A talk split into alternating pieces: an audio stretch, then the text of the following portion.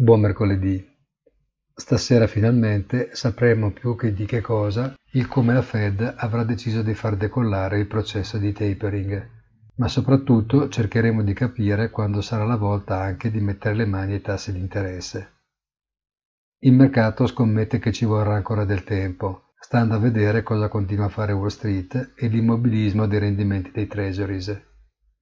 Ma in Europa, nonostante oggi si siano registrati tassi in discesa, le prime avvisaglie di cosa significhi la fine dell'easing monetario si può scorgere dai movimenti più bruschi che accadono quando la mano della BCE si fa sentire di meno.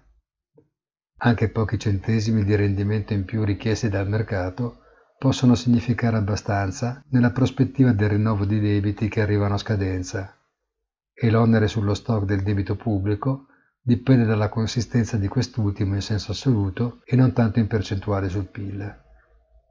Il mercato sembra un quadro astratto. Chi dice di capirlo lo ama. Chi non ci riesce al più si adegua, ma non lo critica, probabilmente per non fare brutta figura. Buona giornata e come sempre appuntamento sul sito easy-finance.it.